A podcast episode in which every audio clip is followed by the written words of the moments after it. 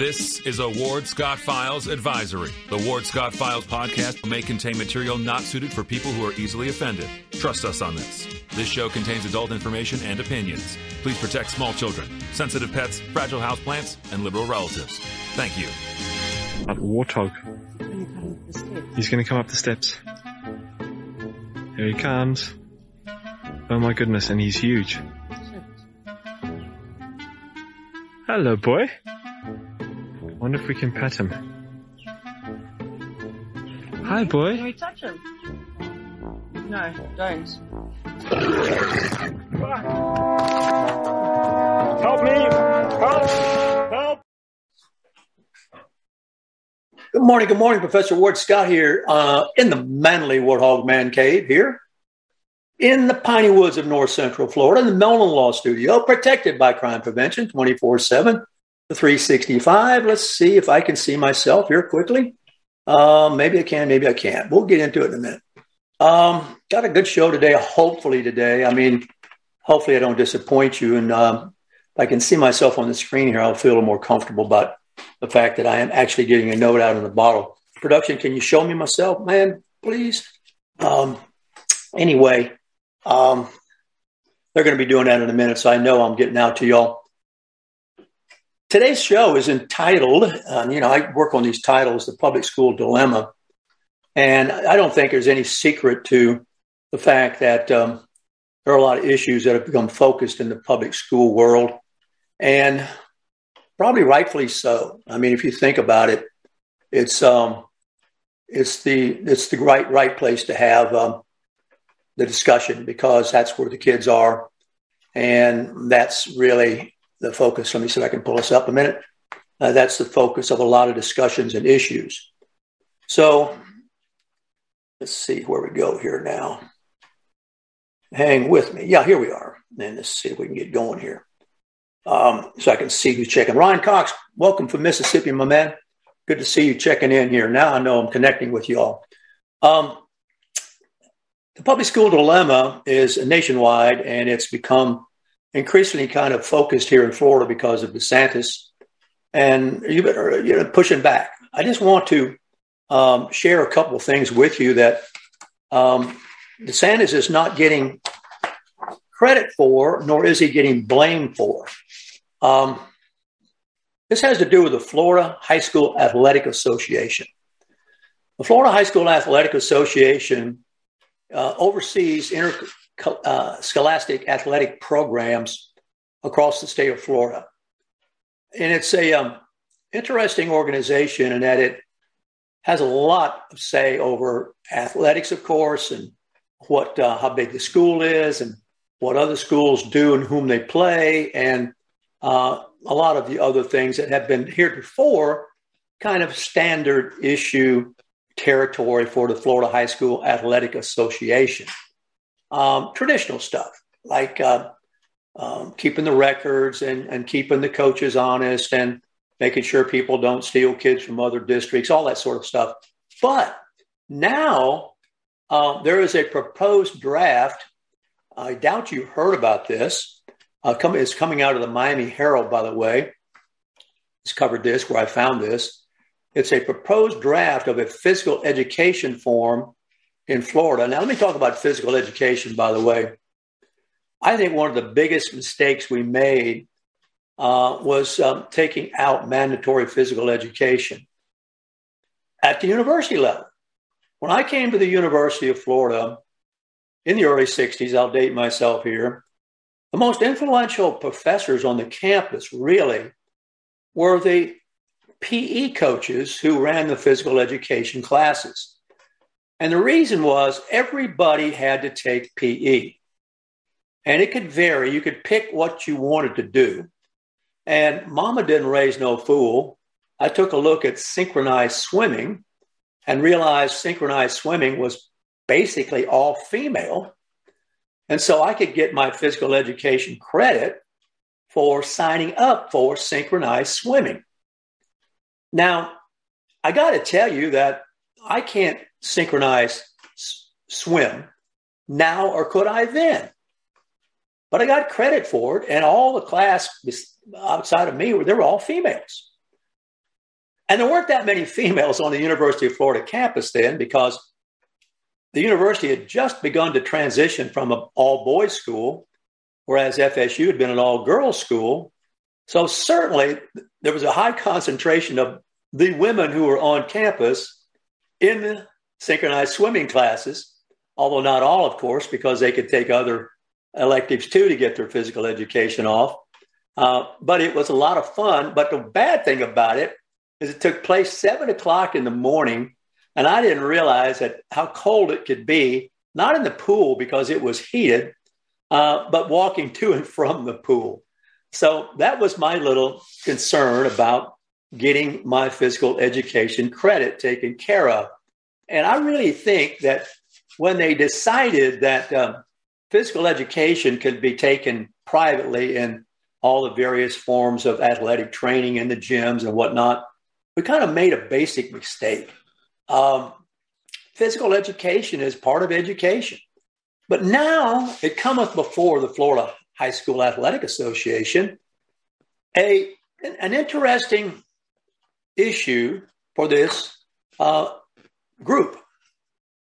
This physical education form that is in a proposed draft is going to require all high school student athletes to dis- get this to disclose information. Are you ready?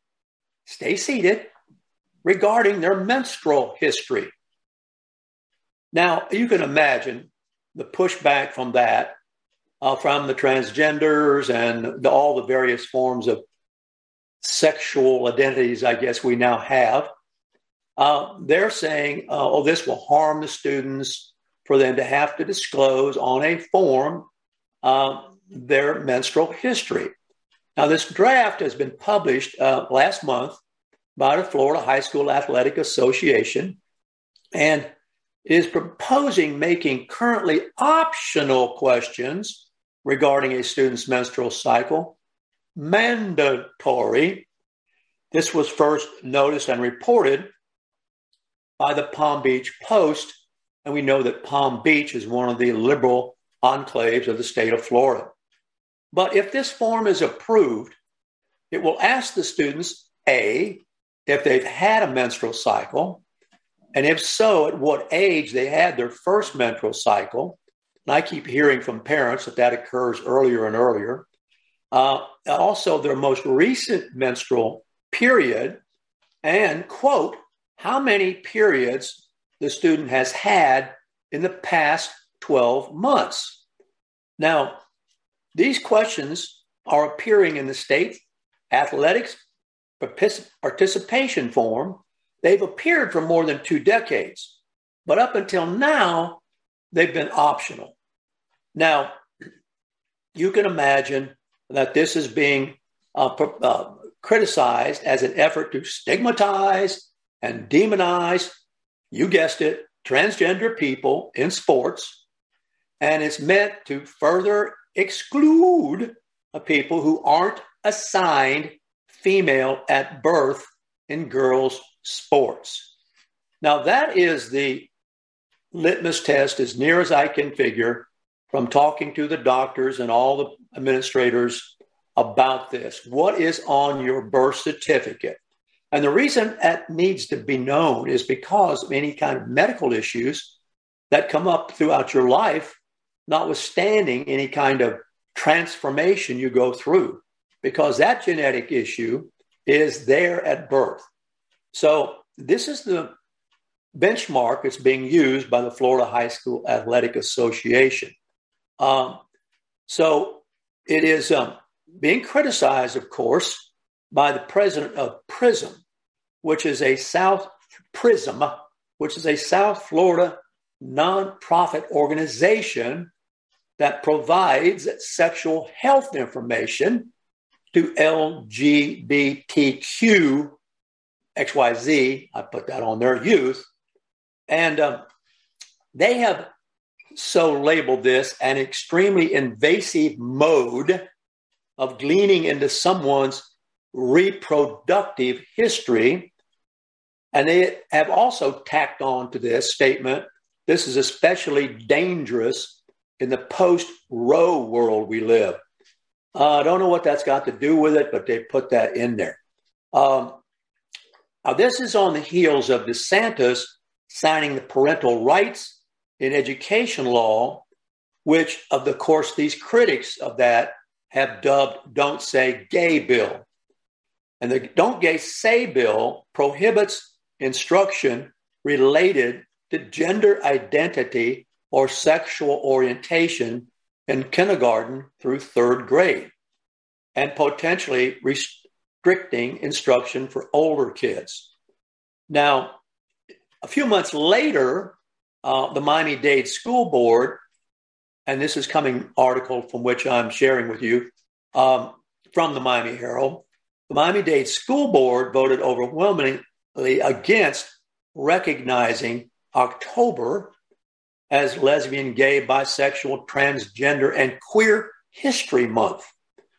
You know, the word queer has really been stolen. Uh, it really means strange. It's a queer cloud, you know, it doesn't have anything to do with sexuality. It means uh, it's a different looking cloud, or that's a, uh, a queer looking flower.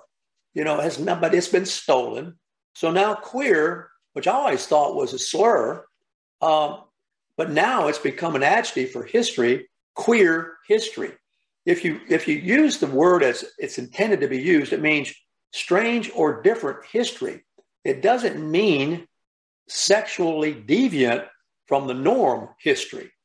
But you know, this is lost, this kind of nuance and language on most people. So don't think too much about it, okay?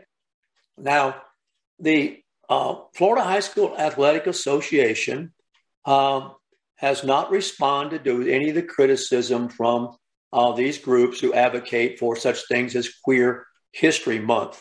Um, this national form is used by more than a dozen other states. It requires information not be turned over to the schools. And so there's all this controversy about it. Uh, but I thought it was interesting that uh, this is in the Florida High School Athletic Association world, uh, and it has a lot to do with physical education, um, which really is defunct. Um, has more to do with intersectional uh, sports at the high school level. Um, I don't know. I know that we don't have, uh, as I just alluded to, physical education in the college. So um, uh, here we are uh, here is a parent's point of view. I'll conclude with in the Miami Herald article. Uh, Juan Alvarez, whose daughter Annalise plays volleyball at St. Brendan School in Miami, has no issue with revealing those details should the policy become mandatory. Uh, he's acknowledged that they haven't divulged such information in the past, but he said to the Miami Herald, I'm okay with it. To me, it's not a big deal. If only the doctors or the school, the FHSAA, know, then that's fine. Uh, his daughter is now in the 11th grade. She plays an outside hitter defensive specialist on the school's indoor volleyball team. And that team went to the state semifinals this past season. So um, there you are. That's one component of the school controversy that you might not have been familiar with. It's um, certainly interesting, is it not, for those who question, you know, why does the government, this question comes up, why does the government have to politicize these issues? It's because the left has politicized them. And if you don't come back with a reasonable retort, then you run away with the unreasonable kinds of behavior that a lot of parents object to in this. Uh, they don't see uh, uh, that that um, intrusive, and they think it's very necessary to protect, of course, um, what's going on in these educational institutions. Now, I've been doing a little research, as I always do, on what really is going on uh, with the course and why is there, and you pay, basically know what the deal is, uh, what we just alluded to. It is so clear of that uh, uh, to, to, to the college board that the college board has uh, released a, a, rewrite of its framework for the high school advanced placement course in the African American Studies. Now, in talking to teachers, and I was one for years, and I know a lot of them, they lament the fact that there has to be anything hyphenated in American studies. You see, there's no reason why to these teachers, they're, of course, they, you would could, you could uh, infer that they're not liberal teachers. Um, there's no reason why there needs to be the word African hyphen American studies. It's American studies. Okay. Now, one of the issues with race in this country is that there's nobody, and I'm going to make an, a comment here, it's not too far fetched. There are very few, let's walk it back a minute, people in this country who can objectively talk about quote unquote race. It is a curse on the nation that the nation has not been able to get out of its system.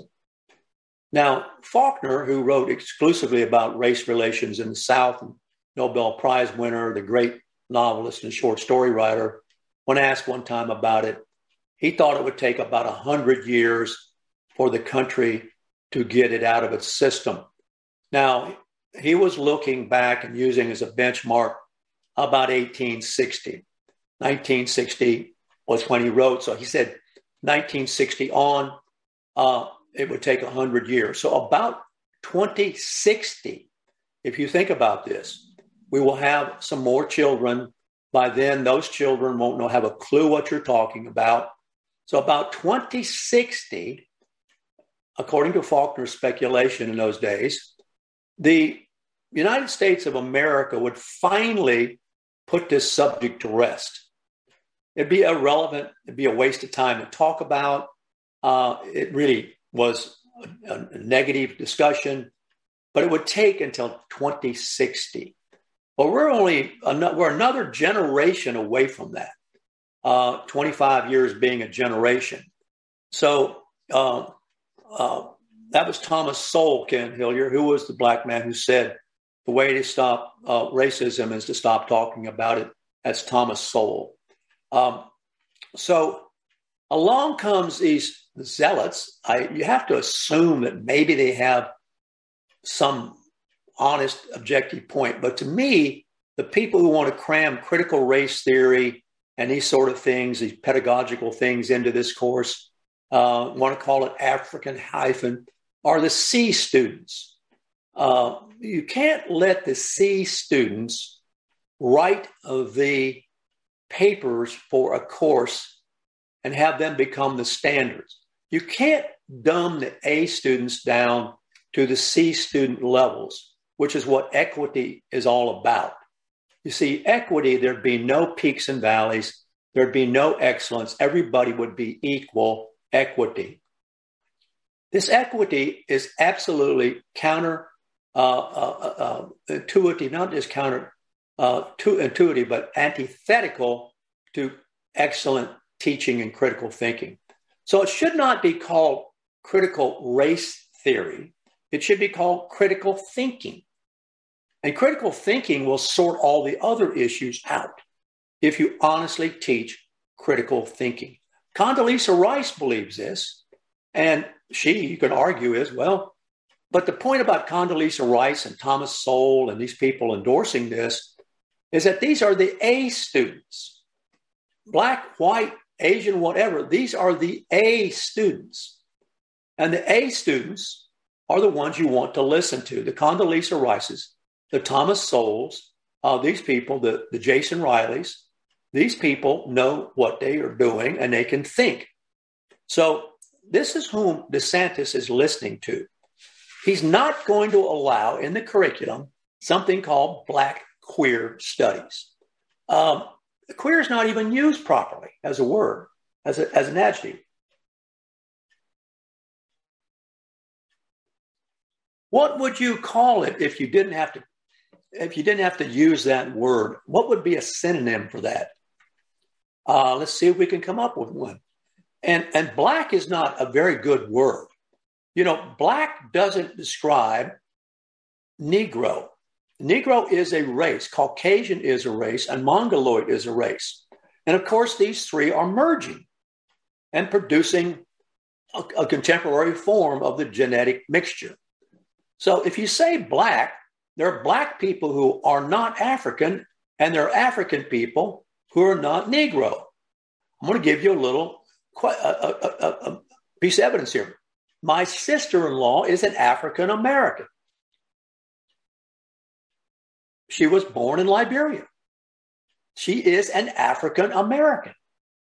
Now, technically, I suppose if she wanted to be like Pocahontas, she could claim uh, access to all the government programs that are set up for African Americans.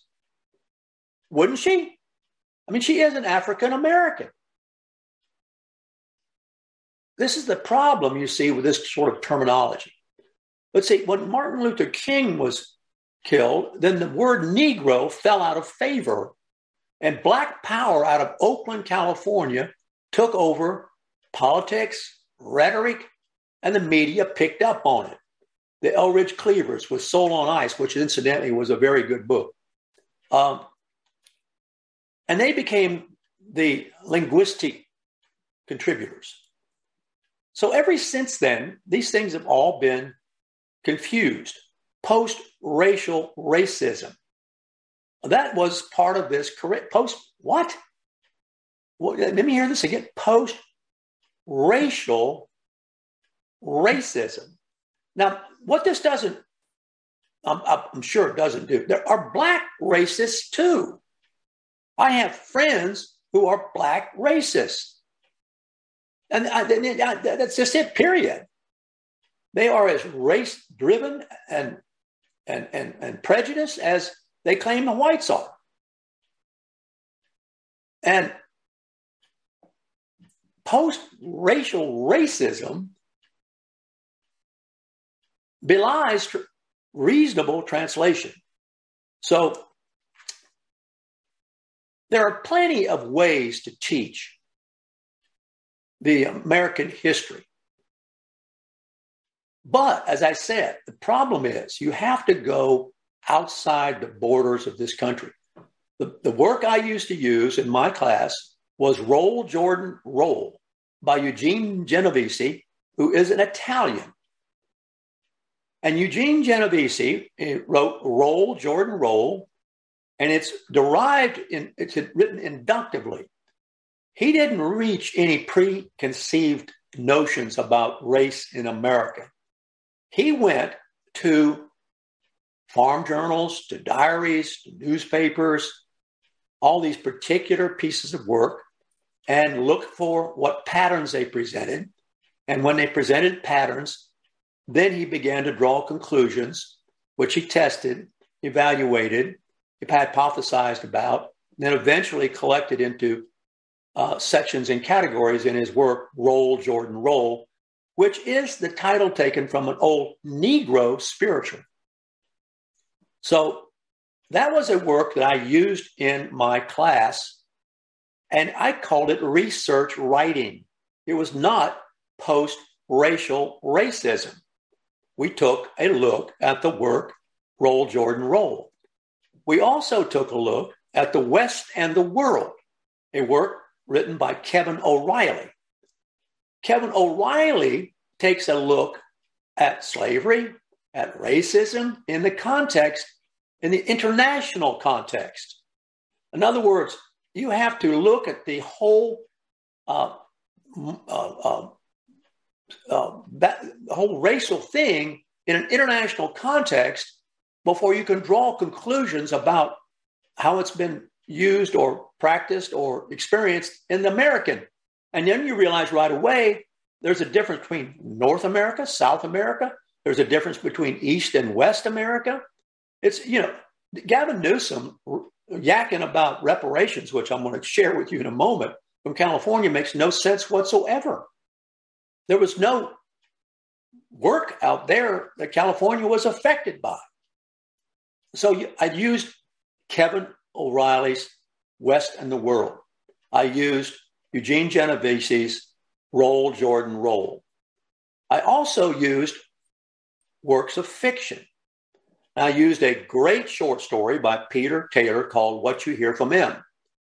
In this story, there is an old lady named Aunt Munsie who was the nanny for the aristocratic Southern families. But what happened after the wars, the aristocratic model of society was replaced with the uh, one we currently have, which is the mercantile middle class structure where everybody uh, is sort of equal. Um, no extreme, no aristocrats. Okay, we don't have any aristocrats. So, but she's therefore a vestige organ. She has no place anymore in Thornton, Tennessee. Uh, the family is broken up. The kids she raised have gone to bigger cities and they are in the car business or they're in some other form of, of uh, the modern world. They're off of the world of agricultural and agrarian lifestyle. So she's lost. Her way of, of, of existing was to keep pigs.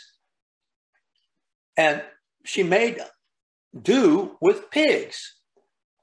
And she would slop the pigs by going by restaurants and things and getting that and taking it to the hogs and all that. But there came a, t- a day when, when the modern laws came along and said we no longer have a place for Aunt Munsie. No longer can we do this. There's no more agrarian society. We're in Thornton, Tennessee. We have sidewalks, we have cars, we have supermarkets, we have Piggly Wigglies. We don't have people keeping pigs in their yard. But this is the point of the story. Aunt Munsie was so loved by the community that the sheriff would not arrest her. The city fathers would not come and take away her pigs. So what happens? The community gets together and buys Aunt Munsie's pigs for a handsome amount that allows her stature and dignity in the modern world. They will not go to her because she raised them. She raised them. So they will not come back and say, Aunt Munsie, you're out of here. Get rid of your pigs, we're going to arrest you. No. They took care of her without embarrassing her, without making her do something. They took care of her by buying her stock. So I taught that short story along with Roll Jordan Roll, along with West in the World. Okay? And then I taught a great novel called A Cry of Absence by Madison Jones. And in this novel, and I recommend you read all the things I'm telling you, a lady who is left with a plantation vestige thing that no longer can be maintained the rural life is so difficult to maintain. It takes human people. You see, in the rural world, all humans were necessary. It took all people to make nature work. But in the city, all humans are not necessary. So this plantation is going under. The males are all gone because of the war there are very few males after the war against Yankee aggression in the South because the North had to kill them all in order to defeat the South. Grant was willing to kill seven, sacrifice seven of his soldiers to kill one rebel, and he did it. So, kind of like Putin is doing right now in, in, in Ukraine, so many parallels. So, the son of the woman Hester, she gradually realized, she comes to realize that her son killed a black man in the community. And as she begins to realize it, she makes a moral commitment and she decides to kill her son. And how's she going to do it? She's going to do it by asphyxiation with carbon monoxide in the garage. It's called A Cry of Absence, A Cry of Absence in the Heart, taken from a poem by John Crowe Ransom. That's how I taught, if you want to call it race relations. I never called it race, race relations. I called it research writing. Be right back on the Ward Scott Files. Stay tuned. Although the owner of Lewis Oil Company maintains she is 29, Lewis Oil turns 60 years old in June. Chevron would like to recognize the North Florida second generation family owned business, celebrating its growth and staying power. Lewis Oil Company maintains significant on-hand supplies, strategically located fuel depots, a delivery fleet, on-site service, fuel card locks, and convenience stores. Lewis Oil Company understands its responsibility in the local economy by providing service and delivery demand and in crisis. As a first responder for 18 Florida counties and the Southeast from Texas to Virginia, we are proud of this rare accomplishment. Lewis Oil delivers. This is Ward Scott, and I want to thank all our sponsors who keep the show going and pay the bills. The Ward Scott Files premium sponsors are Crime Prevention Security Systems, large enough to serve you, small enough to care. Melvin Law, the only official injury partner of the Florida Gators. The Ward Scott Files gold sponsors are Lewis Oil Company, Shoot GTR, On the Spot Dry Cleaners, R&R Construction, and Style Cuts. If you are interested in promoting your business on the show, you can visit our website, www.wardscottfiles.com, and click on the Advertise Here banner on the right side of the page or call my friend Freddie at 352-284-3733. Again, thank you to all the great businesses that support the Ward Scott Files. And remember, if you like the show, thank our sponsors and support the businesses that support us. What you just said is one of the most insanely idiotic things I have ever heard. Everyone in this room is now dumber for having listened to it. May God have mercy on your soul. Or that very much surprises me that you've never been tased. You can't handle the truth. All bees poop. A warthog. He's going to come up the steps. Here he comes. Oh my goodness, and he's huge. Hello, boy. Wonder if we can pet him. Hi, boy. Can we touch him? No, don't. Help me! Help! Help! Now for the weather brought to you by Lewis Oil.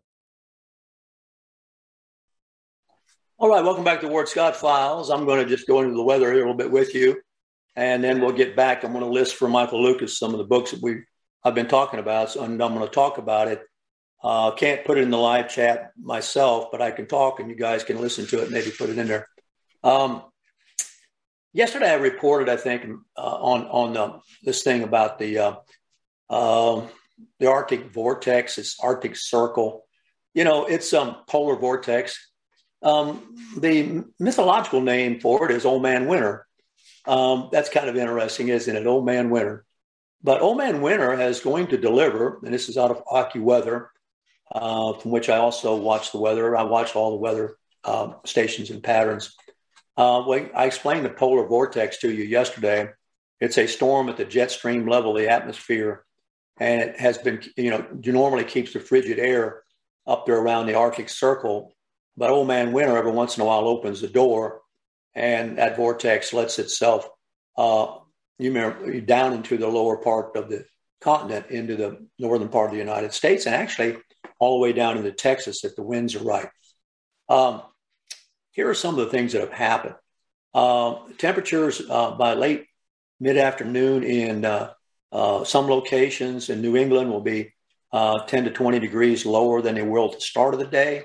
Uh, the wind is averaging 15 to 25 mile an hour with gusts over 40 in the Appalachians and the Mid Atlantic. Uh, stronger winds are going to be coming after that, 40 to 60, likely in New England by tonight. And this frigid air will take hold as soon as the sun goes down, and it will plummet the temperatures even further. Um, the projected range between 40 and 60 below zero, where most people live from northern New York State through New England, is uh, the RealFeel, what they call a RealFeel temperature. Uh, in locations at top of the mountains, the ski resorts, it's going to be feeling like 70 below. I never have, I have skied in minus 20 without any wind. And buddy, minus 20 is no fun. Um, the best ski weather temperature I've found is around 25 degrees. So anyway, that's going to be tough. In Boston, they're going to set a top five low temperature mark Saturday uh, when the core of the Arctic air settles over New England. It's going to probably bottom out there in 10 below zero. It will be the fourth coldest morning in Boston on record since 1936. Uh, the lowest temperature ever recorded at Boston Logan was 14 degrees below zero on February 15, 1943. Um, this is going to be quite a deal for New England in the northeast part of the country. Uh, the temperatures and the wind are going to combine to really give folks uh, uh, uh, an experience that is not all that pleasant.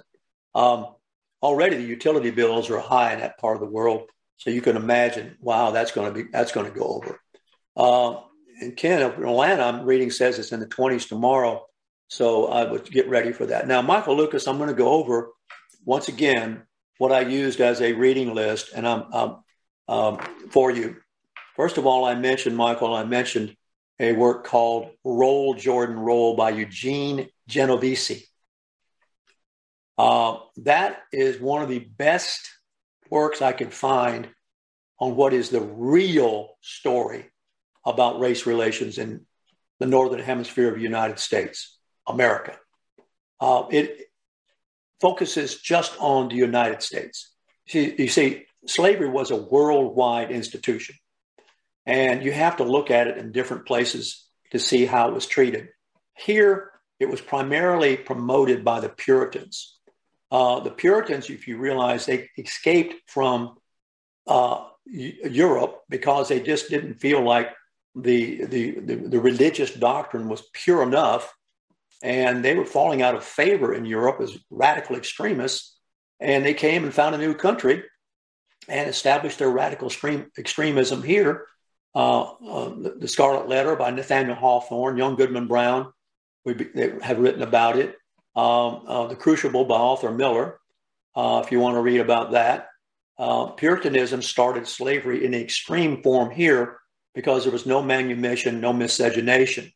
In the Southern Hemisphere, there was manumission and miscegenation. Uh, you could actually intermarry in the Southern uh, of South America continent. And hence you see the rich, diverse skin tone of a lot of people from that uh, policy or attitude. You also, in miscegenation, uh, manumission, you could buy your way out of slavery, which you could not do in the Northern Hemisphere because of the Puritans. Um, so you see, the Puritans had to have cheap labor because they needed eventually in Boston, where we're talking about, they needed that raw product out of the South for their cotton uh, mills in, in, the North. And so they really financed uh, the cotton mills in the South.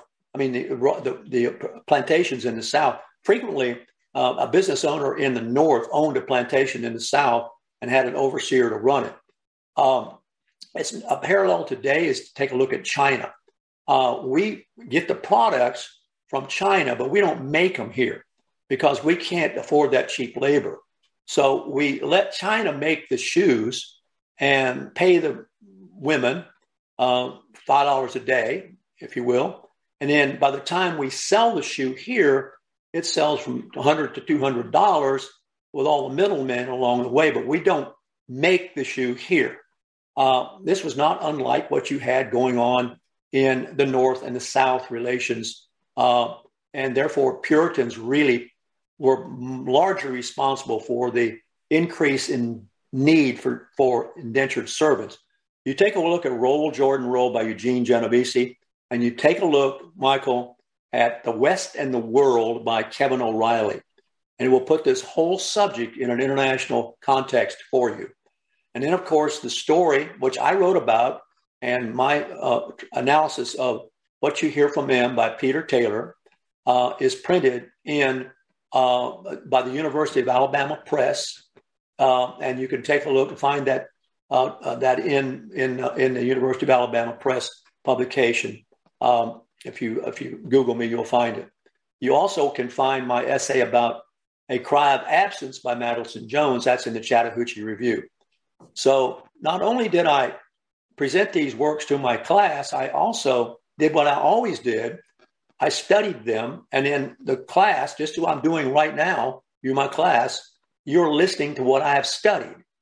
So I just presented for you what I had studied about the Florida High School Athletic Association, uh, getting into the business of uh, sexual identity, uh, and presented that to you in today's course, if you will. So um, the only reason anybody would tune back into the Ward Scott files is because you trust me. Uh, you trust when I say something. I uh, and if I, it's my opinion, I'll tell you it's my opinion. Uh, if it's based on research, which it always is, um, then then you can look at what I got the opinion from. So that's the case. Also, another work I used, which I have not mentioned yet, Michael, is uh, a work called Native Roots by Jack Weatherford. Uh, Jack Weatherford is a, an, anthrop- uh, an anthropologist, and he took a look at all the Native American tribes in this country in a magnificent work called Native Roots by Jack Weatherford. You have to understand that too, um, the, the, and what that world was like pre European. Of course, there's many, many more things I could turn you on to. Um, uh, you know, it's just that's just uh, the top of the uh, top of the mountain peak.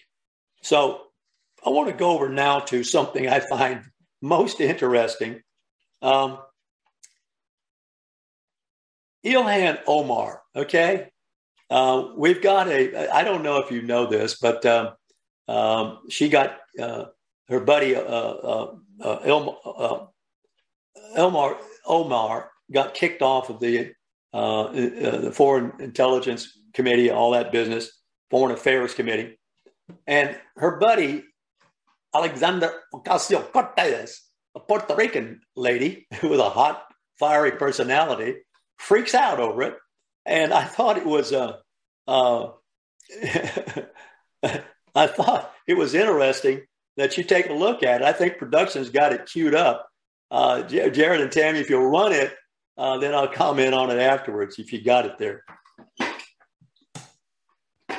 had to turn my light on. I apologize. I didn't know I didn't have it on.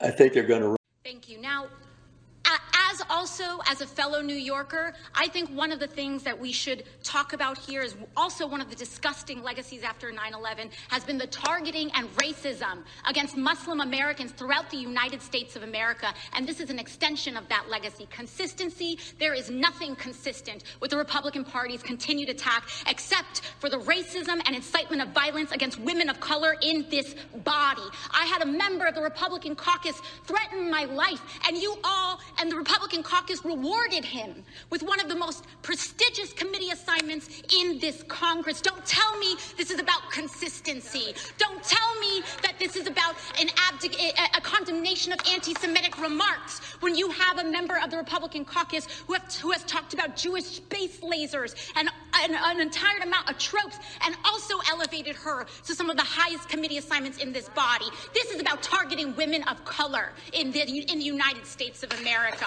Don't tell me because I didn't get a single apology Time has expired. when my life was threatened. Thank you. Because I didn't get a single apology Time has expired. when my life was threatened. Thank you. I apologize for laughing. I think that's classic. oh my golly. uh, let me give you the background on that. Um, they removed Ilhan Omar uh, from this uh, House Foreign Affairs Committee, and um, they all they all went nuts, as you can tell. let me tell you a little bit about what I know about Muslims in Congress, and I'll tell you. I'm going to tell you a story, and I've told it to you before, but you may not have been uh, attending class that day when I told it. And it's a weird story, buddy. I mean, I think I'm the only guy that really uh, would ever have experienced this. You know, in the research team, there are all sorts of you people out there in the community who um, give me information and tips and things of that nature, and uh, we check them out, you know, and see what's all about. But one day I got a tip from a fellow. I'm going to try to disguise his identity as much as possible um, who came to me and said, You know, you wouldn't believe uh, uh, what I've seen, and I wonder what it means. And this gentleman really uh, had it, was a contractor, and um, he had access, full run, really, of this uh, religious camp. And I'm going to probably disguise the, the location of the religious camp uh, because I don't want to get uh, anybody my my tip my my guys who tip me off. You know, I want I don't want I want to protect their identity. So there was a religious camp in, a, in, an, in an adjacent county here. Um, and he said, You know, I've seen the darndest thing. And somebody had told him to look up Ward Scott and tell him about it. So we met and he told me what he saw. And he said that what he would see was, uh, and what, clued him into be suspicious is that the, the place had three phase electricity. And he said, Wow. He said, You know, what do they need all this three phase electricity for? And uh, he was there and furthermore, what he said he observed is uh, in the middle of the night, there would be this string of buses. And I checked into how many buses, uh, how many people a bus will hold, about 80 people. A string of buses would come into this religious camp, um, and um, it'd have all Middle East males on them, on the buses. And there'd be six or seven buses come in. So I thought, um, you know, I did a little math here and six times 80, and you realize how many people that is. And they're all males, they're all Middle East males. And he said, they have a call to prayer at this camp. And he said, they have a big laundry in a big room, which a whole lot of people. And these guys would go into this room in the Middle East clothing, and they'd come out in the morning with uh, Western clothing. And he said, in the morning, they would arrive. He said, make it makes the football games whenever the traffic, whenever the game is over and the traffic leaving, my golly, that's the only thing I could think of. All these cars would arrive and it would pick up these guys and the way the cars would go. And the cars would have about, oh, four or five guys per car at the most. So, you know, you take 250, let's just use 250 for a round number, or 240 goes, you know, four goes into that. That's 60 cars, isn't it? Or, I mean, that's a lot of cars. And away these cars would go to points unknown. He wanted to know what in the heck that really was going on. Well, let me tell you. I went to the sheriff of that county. I went to the sheriff of this county. I went to Homeland Security. I arranged for Homeland Security to interview this guy. I remember we sat in a field way away from everybody and talked. Homeland Security knew nothing about this, absolutely nothing. The sheriffs knew absolutely nothing. So, what's going on? Well, I expected Homeland Security to be able to get on that religious campground and find out. Guess what? It's not easy to get on a religious camp, you know, facility. It's got another layer of protection. So whoever was dumping these middle class males, Muslim, on this property knew what they were doing. Well, a little more research. I can't tell you too much more about what we did to, to keep the place under surveillance, but I can tell you that what was discovered was that these cars were taking these people to various cities. And the number one destination was Minnesota, where Omar is from. that became the constituency for her. Okay? I don't think anybody else knows the story, so I'm telling you the story. I'm going to put this together with a, another story that is completely independent of this one, but isn't. It's absolutely, totally related. At the college, I had a Muslim colleague whom I respected a great deal. I'm not going to mention the name. Very, very bright person. Come to me one day, and I never told him this story.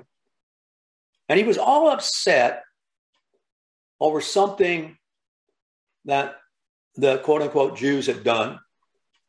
And he comes by my office and he looks in my office and says, You did this to us. I'm thinking, This guy, my colleague, what, what's he talking about? And I said, What are you talking about? He said, No, you did this. I did what? He said, You put those Jews in the middle of Muslim land. I said, What? I didn't do it. No, you're European. You did it. You Europeans did it. You put Jews in the middle of Muslim land. And let me tell you how we're going to fix this. This guy told me that the way they would fix it was by infiltrating the United States political system and changing it by voting from within. Well, a light bulb went off in my head. That's what Omar is doing. And Tlaib or Khalib or whatever her name is. And guess what? The Democrats put her on the Foreign Affairs Committee. Do you see how the dots connect? Do you see how they connect? You know who you, you know who was behind those buses? Come this come to find this out. Obama. Obama. He was behind those buses. They would come in in big C3s, whatever you call those transport planes, and roll out of the belly of those planes and roll down the highways. We eventually got videotape of that happening.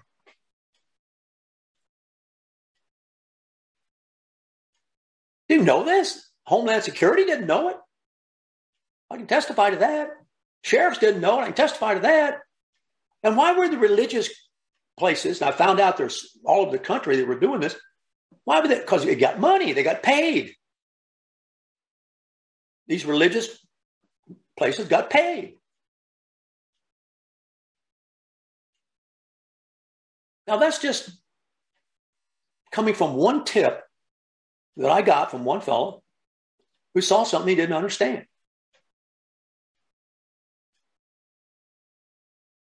So that's always been in in my uh, library, if you will. So when I see somebody like AOC going crazy,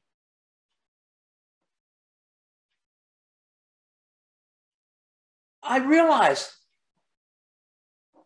and by the way, that's not Ted Yoho she's talking about.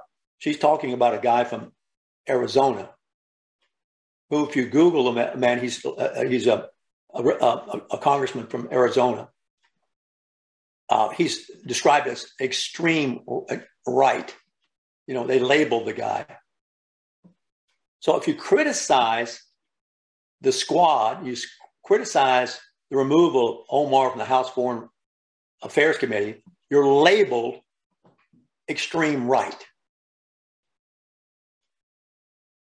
Isn't that something? Hey, you know, I enjoyed seeing OSC freak out so much. Can we run that one more time, Jared? Just for the heck of some people might have missed it.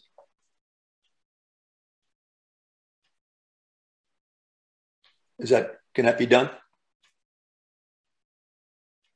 Thank you. Now, as also as a fellow New Yorker, I think one of the things that we should talk about here is also one of the disgusting legacies after 9 11 has been the targeting and racism against Muslim Americans throughout the United States of America. And this is an extension of that legacy. Consistency, there is nothing consistent with the Republican Party's continued attack except for the racism and incitement of violence against women of color in this body. I had a member of the Republican caucus threaten my life, and you all and the Republican caucus rewarded him with one of the most prestigious committee assignments in this Congress. Don't tell me this is about consistency. Don't tell me that this is about an abdic- a, a condemnation of anti Semitic remarks when you have a member of the Republican caucus who, have, who has talked about Jewish space lasers and, and an entire amount of tropes and also elevated her to some of the highest committee assignments in this body. This is about targeting women of color in the, in the United States of America.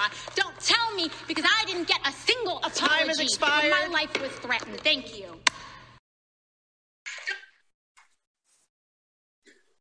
Well, well, well. Uh, there you are, my friends. Um, uh, she does. She's she's imitating the black preachers, by the way, when that in that rolling voice and uh, uh that rhythm that is so uh, contagious and infectious. And uh, you see the, the, black folk in the back. Yay, brother! You know, yeah, preach, brother, preach. Um, and she's a New Yorker, and you know these New Yorkers are, are they think they run the world. But uh, um, I just wanted to play that and tell you the story that I know about Omar and I know about the Muslim situation, which I was told and saw personally. So um, I'll just give it to you for what it's worth. I have, uh, um, and, and obviously you know, the Republican Congress has caught on to her and has caught on to Tlaib and these people. And um, um, yeah, Ray, exact. Maxine Waters can go off on the Republicans. Uh, OASC can go off on. So here we are. You got to fight back. I mean, you, you, just can't take this, you know. And I think that this is the thing that's bugging them about DeSantis. Uh, they're already trying to say that DeSantis is doing this because he's running for president. I've never heard him even say that. He's doing, he said, because the people of Florida elected him overwhelmingly to take care of Floridian business. Uh, that's the big. That's the big point. Well, have a great weekend and um, behave yourself. Warthog Command Center out.